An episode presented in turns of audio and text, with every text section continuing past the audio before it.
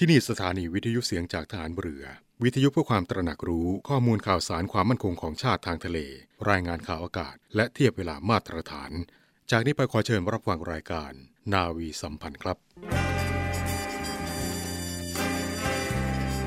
ประเทศชาติจะเป็นปึกแผ่นมั่นคงได้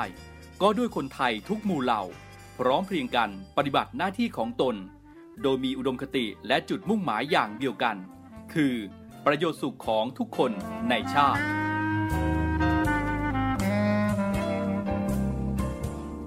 พระราชดำรัสพระบาทสมเด็จพระเจ้าอยู่หัว ในพิธีสวนสนาม ถวายสัตย์ปฏิญาณของทหารตำรวจ เนื่องในพระราชพิธีบรมราชาพิเศษ พุทธศักราช 2562 18 มกราคม 2563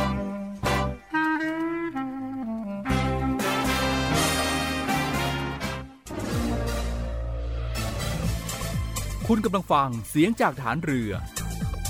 ทุกความเคลื่อนไหวในทะเลฟ้าฝั่งรับฟังได้ที่นี่เสียงจากทหารเรือ กับช่วงเวลาของรายการนาวีสัมพันธ์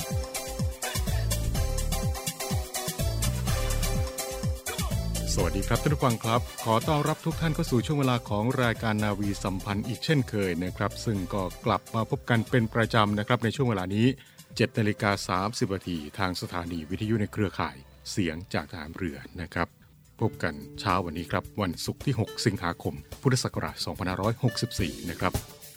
ท่านผู้ฟังครับสถานการณ์การแพร่ระบาดของโควิด -19 ในบ้านเราในขณะนี้นะครับยังคงน่าเป็นห่วงอยู่ ก็ขอฝากไว้ด้วยในเรื่องของการ ดูแลรักษาสุขภาพป้องกันตนเองให้ดีที่สุดนะครับ ซึ่งหนึ่งในการป้องกันตนเองจากโควิด -19 นั้นก็คือเรื่องของ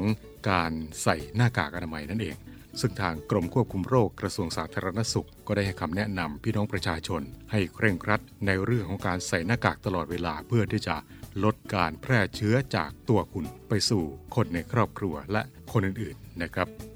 นายแพทย์โสพลเอี่ยมสิริถาวรรองอธิบดีกรมควบคุมโรคนะครับ ท่านได้กล่าวว่า